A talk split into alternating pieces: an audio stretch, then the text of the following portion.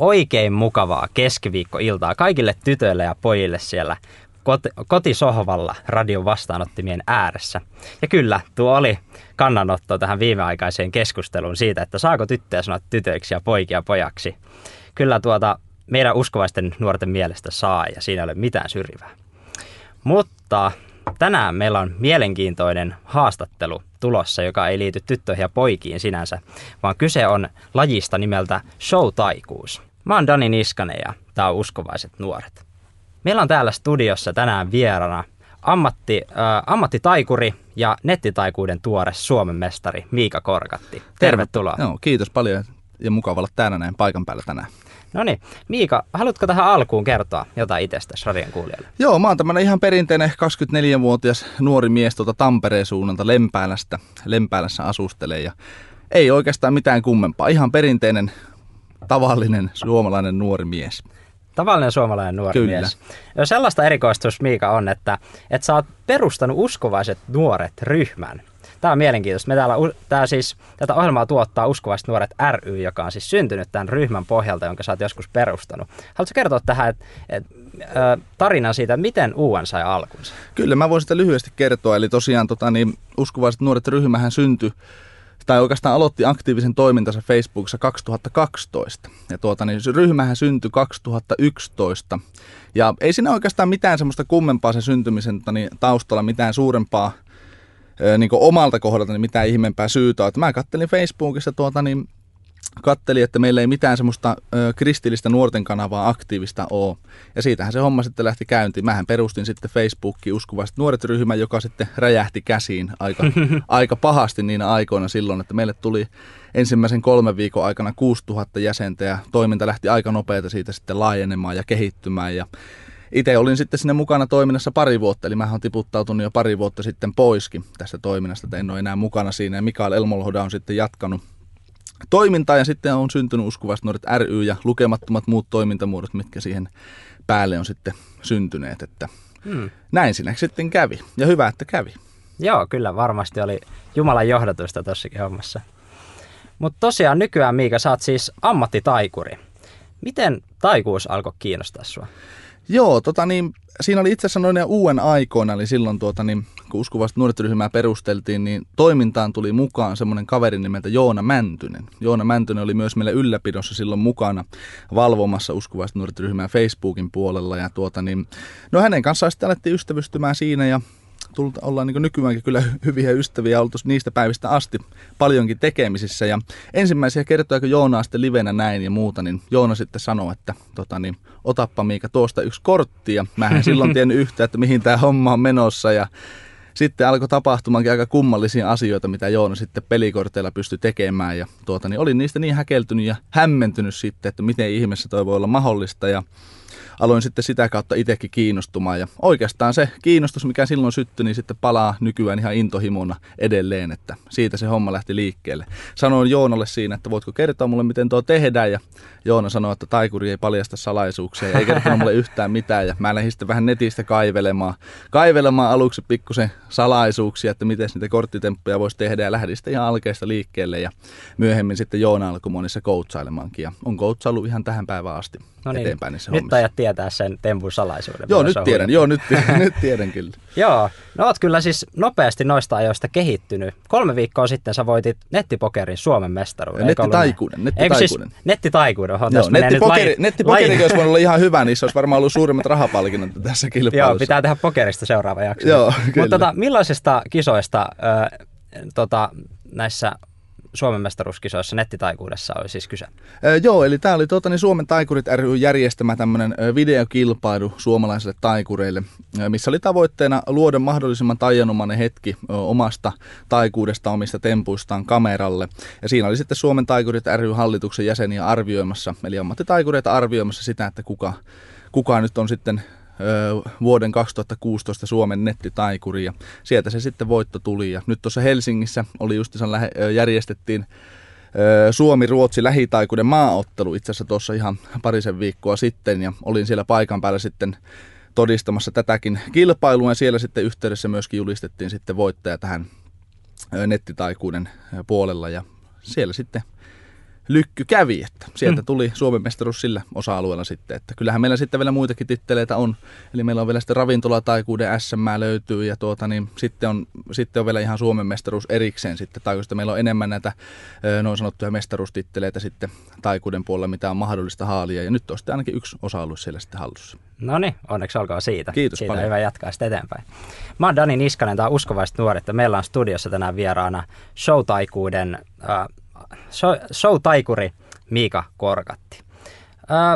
Kun puhutaan taikuudesta, niin tässä vaiheessa varmaan olisi hyvä määritellä se, että millaista taikuudesta nyt puhutaan. Nyt puhutaan nimenomaan, varsinkin kun me ollaan nyt tällä hetkellä kristillistä mediaa tuotetaan ja niin kuin kristittyinä käsitellään tämä asia, niin tietenkin hyvä tehdä pesäeroisen, sanotaan, että perinteisen magian, mistä me kristittynä meillä voi saada karvat nousemaan pystyyn ja sitten on toinen on tämmöinen tempuilla ja kikoilla ja tavallaan niin kuin illuusiotaikuudesta, kun puhutaan. Nyt puhutaan siitä nimenomaan. Joo, edustat tätä jälkimmäistä. Edustan jälkimmäistä. No niin, se on tehty nyt selväksi kuulijoille. Ootko sä Miika taikurina erikoistunut johonkin tiettyyn osa-alueeseen sitten taikuudessa? No joo, itse asiassa mä teen hyvin paljon kortteja. Oikeastaan lähtökohtaisesti pelkästään kortteja, että jos mä vedän keikkaa ja esiinnyn jossain, niin on kyllä kortit aina esillä.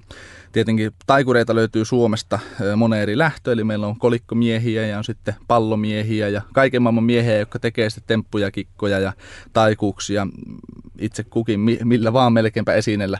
Ja itse on noita pelikortteja tuossa nyt 3-4 vuotta räppäläillyt ja niissä sitten oikeastaan on erikoistunut niihin sitten pelkästään, että joo, sulla on siis mukanakin nyt kortit täällä studiossa. Joo, kortit on pöydällä kyllä. Näytit mullekin pari temppua tuossa ennen kuin aloitettiin lähetys ja oli aika mielenkiintoista settiä kyllä. Että mä oon kyllä varmaan helpoimmasta päästä harhautettavia ihmisiä noissa asioissa, mutta hyvältä näytti. Mitä kaikkea noilla voi tehdä noilla korteilla? Pelikorteilla. Niillä voi tehdä ihan lukemattomia asioita. Että se on oikeastaan semmoinen asia, mitä maallikko on hyvin vaikea ymmärtääkään, että miten paljon yksittäisellä pelikorttipakalla voi tehdä. Korttitemppuja joidenkin arvioiden mukaan maailmassa 1,2 miljoonaa. Eli me puhutaan aivan järkyttävän suurista määristä erilaisia temppuja ja ilmiöitä, mitä pelikorteilla voi tehdä. Ja tietenkin niiden kaikkien hallitseminen on mahdotonta, mutta sitten on itse sieltä valinnut niitä tavallaan efektejä ja ilmiöitä, mitä sitten itse haluan välittää muille ihmisille. Miten sä oot oppinut noi temput? Oot sä keksinyt itse noin vai onko taikureille joku oma koulu tai miten se toimii? No siinä on itse asiassa aika monenlaisia erilaisia kanavia, että tietenkin se netti on se perinteinen, mistä porukka lähtee liikkeelle, eli mennään sinne YouTube-maailmaan ja katsotaan sieltä yksinkertaisia helppoihin korttitemppuihin, esimerkiksi nyt sitten korttitemppuihin, niin salaisuuksia ja oppeja ja sitten niitä lähdetään kotona harjoittelemaan ja tietenkin sitten meillä sitten jos haluaa pidemmälle mennä ja haluaa oikeasti hyväksi päästä, niin tarvitsee sitä henkilökohtaista coachia ja henkilökohtaista mentorointia. Että meillä on Suomessakin esimerkiksi, kun puhutaan sitä ammattitaikurista, niin hyvin tiiviit piirit täällä näin. Että meillä on täällä esimerkiksi mä itse, nyt kun tänne Helsinkiin tulin tänne paikan päälle, niin on sitten menossa tapaamaan omia taikurikollegoita sitten Helsingin puolelle. Ja yhdessä siellä sitten jaetaan salaisuuksia ja pohditaan, että kuinka sitä ihmismieltä voitaisiin hämmästyttää vielä entistäkin paremmin tulevaisuudessa. Että varmaan se on se yksi parhaimmista, mutta kyllä meillä on sitten ympäri maailmaa löytyy sitten taikurikouluja. Esimerkiksi Espanjassa on ihan yliopistotason koulutusta mahdollista saada. Ja nyt on niitä kouluja, mä en tarkalleen ottaen tiedä missä, tai en muista missä kaikkialla niitä oli, mutta esimerkiksi sitten leiritoimintaa löytyy kesäisin, mitä kautta voi opetella. Ja nyt on esimerkiksi itse sitten Tampereen veressä Lempäässä aloittanut temppukerhoa ja opetan siellä sitten porukalle helppoja kikkoja ja vähän salaisuuksia korttien puolella. Että kyllä sitä opetusta tapahtuu ympäriinsä, mutta varmaan tällä hetkellä ehkä johtavin opetusmateriaalin tuottaja on nimenomaan internet ja YouTube, että siellä on sitten näitä noin sanottuja jonneja sitten joka nurkan takana kertomassa temppuja, kikkoja ja salaisuuksia, että sieltä sitten niitä varmasti ne, jotka noin sanotun taikuriyhteisön pariin päädy, niin varmasti sieltä sitten koulii niitä salaisuuksia. Aiheuttaa harmaita hiuksia teille. Kyllä, niitäkin. Miten kun sä taikurina lähdet rakentamaan sitä illuusiota, niin miten sä teet sen? Ja onko se vaikeaa?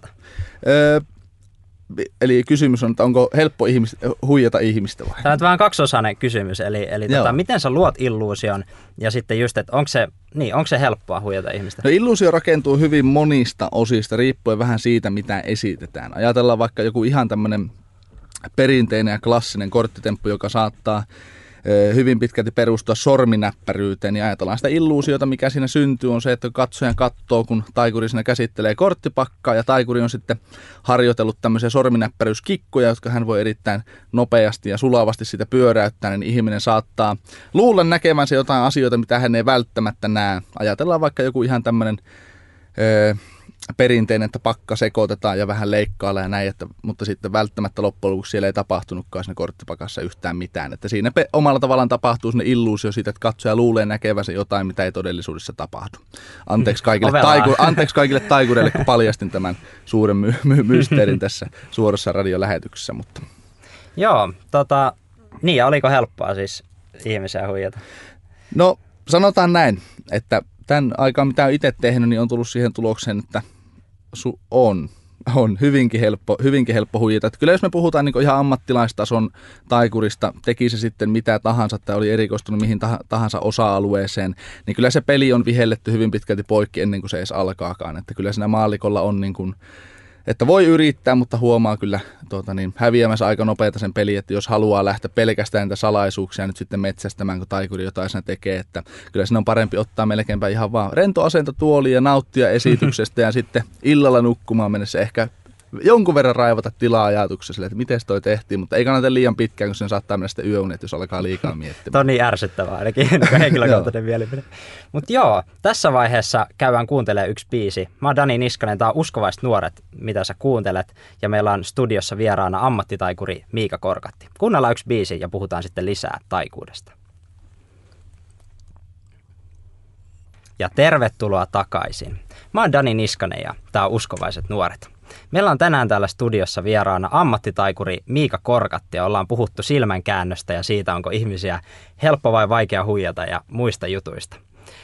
Miika, onko sulla jotain suosikkitemppua itsellesi? Suosikkitemppua? Mulla on itse asiassa aika useita erilaisia temppuja, mitkä on mun suosikkeja. Että tietenkin silloin, kun aloitti temppujen tekemisen ja aloitti silloin nämä taikuudet, niin silloin oli semmoisia ihan omia lemppareita, mitä tuli koko ajan esiin. Totta kai vieläkin on semmoista noin sanottua vakiomatskua, mitä tulee heitettyä aina kun näkee ihmisiä, mutta ehkä semmoiset lempitemput on alkanut jo vähän niin kuin hälvenemään, että on enemmänkin sitten semmoinen kaarti asioita, mitä sitten nauttii ja tykkää ihmisille esittää. Että.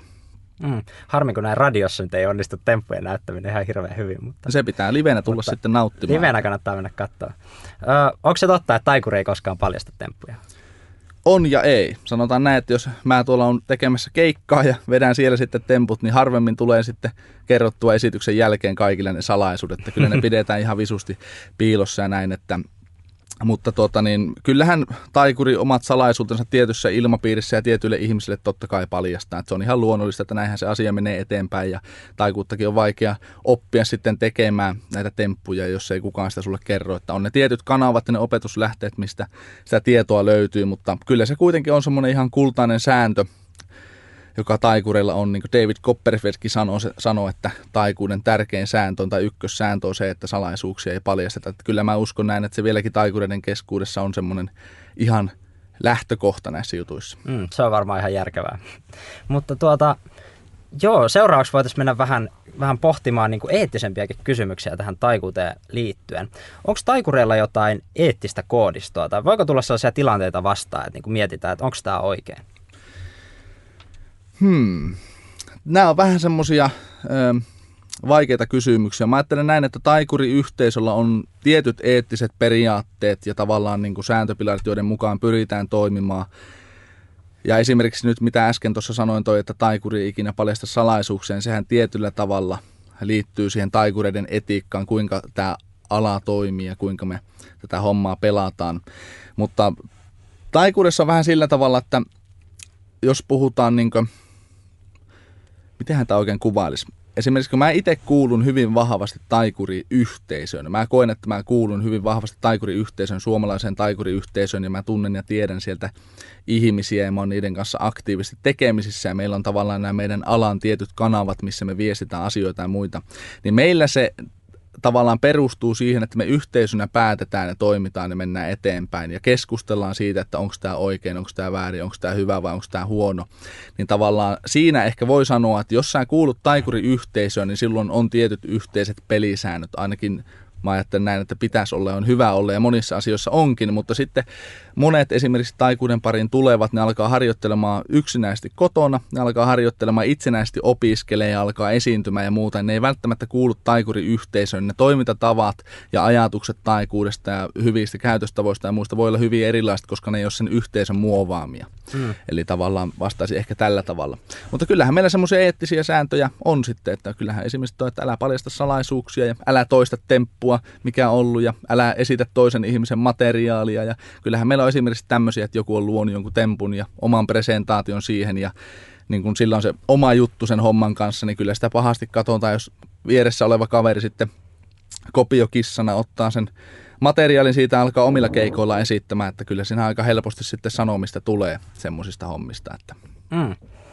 Joo, mä oon tätä miettinyt jonkin verran, että jotkut niinku taikatemput on siis todella vaikuttavia. Ne vaikuttaa tosi uskomattomalta ja tulee mieleen, että siis voiko toi edes olla mahdollista tehdä niinku tolleen, vaan voiko tässä olla kyse jostain yliluonnollisesta? Kyllä.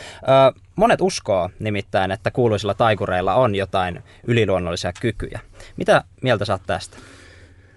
No, sanon sen verran, että on ainakin pojat hyviä siinä, mitä se tekee. Että kyllä mä tuossa itse välillä tulee tämmöisiä, että joku sanoo, että hei, että voisiko tässä olla jotain suurempaa, niin kyllä siinä omalla tavalla aika imareltu olo tulee, että olen saavuttanut, että mä oon harjoitellut vuosia yksittäisiä juttuja ja tehnyt kaikkeni sen eteen, että se temppu näyttää mahdollisimman hyvältä ja sen jälkeen joku tulee ja sanoo, että hei, että tän on pakko olla yliluonnollinen. Sitten kyllä siinä omalla tavalla on imareltu olo siitä, että olen tehnyt ainakin työni hyvin. Mutta kyllähän meillä on maailmassa äärimmäisen paljon erilaisia ilmiöitä, joita voidaan erilaisten metodioiden, niin kuin salaisten metodien kautta saavuttaa, jotka vaikuttaa hyvinkin yliluonnollisilta. Ja en mä itse henkilökohtaisesti näe siinä minkäänlaista ongelmaa, että kunhan vaan tiedostetaan ja ymmärretään se, että se noin sanottu taikuus, mitä sitten taikuri toteuttaa kikkojen metodien kautta, niin se on nimenomaan sen, tavallaan siinä on ne tietyt menetelmät, joilla se illuusio luodaan ja ihminen niitä asioita ei pysty ymmärtämään, ellei niitä ole sitten oppinut.